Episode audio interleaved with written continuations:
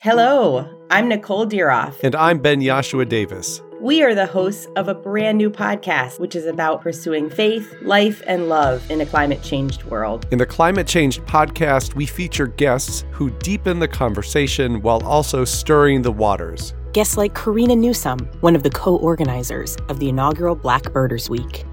I was like, I have to start over. I actually have to start over. Who was Jesus?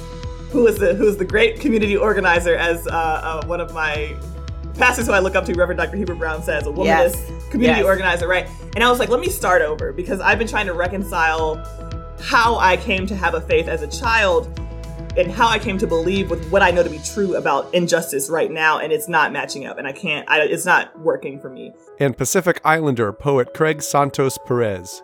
Despite all the environmental injustice issues going on, there are still parts that are are so beautiful. Introducing our, our daughters for the first time to the ocean, for example, is one memory of joy that comes to mind. You know, thinking about how how their sense of wonder does kind of, you know, inspire me in many ways. Does bring me moments of joy that you know allows me to kind of keep fighting for for environmental and climate justice and kind of buoys my hope that we have to keep fighting for, for the next generation. And Reverend Mariama White Hammond, a pastor, gardener, and spiritual entrepreneur within the African Methodist Episcopal tradition. There's a way in which I feel so deeply emotional because um, there are so many times where I see that our world is falling apart. It's falling apart because we keep trying to live in a way that is just not natural. But I also lean into this moment. Um, one of the things we talk about at uh, New Roots in our congregation is that we are all beautiful and broken. That is, in many ways, the natural state of things. That each of us has beauty beyond imagination but also we all got issues.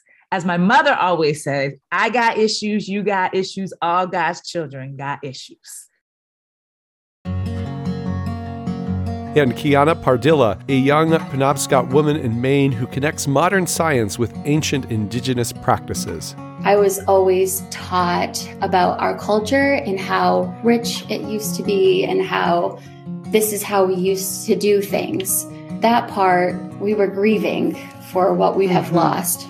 Within all that, there still is absolutely this love for our culture. Like, yes, we have lost, but we are still here.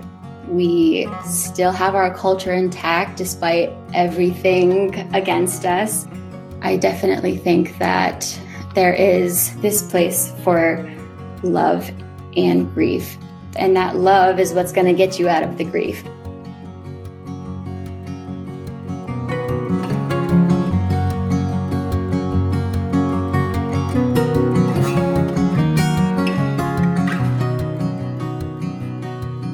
Those are just some of the voices you will hear on the Climate Change podcast.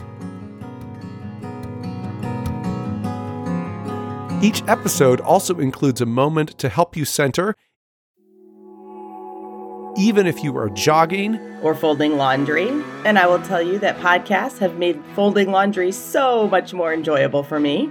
Each episode, we will also provide you with meaningful, realistic, and achievable next steps you can take to learn more about the topics we discuss or to take action. We are thrilled to invite you on our journey of learning as Ben and I share and reflect on our conversations with people who are dedicating their lives to making sense of life in a climate changed world. Season 1 of Climate Change premieres in June of 2022. Wherever you get podcasts. Climate Changed Podcast is a project of the BTS Center in beautiful Portland, Maine.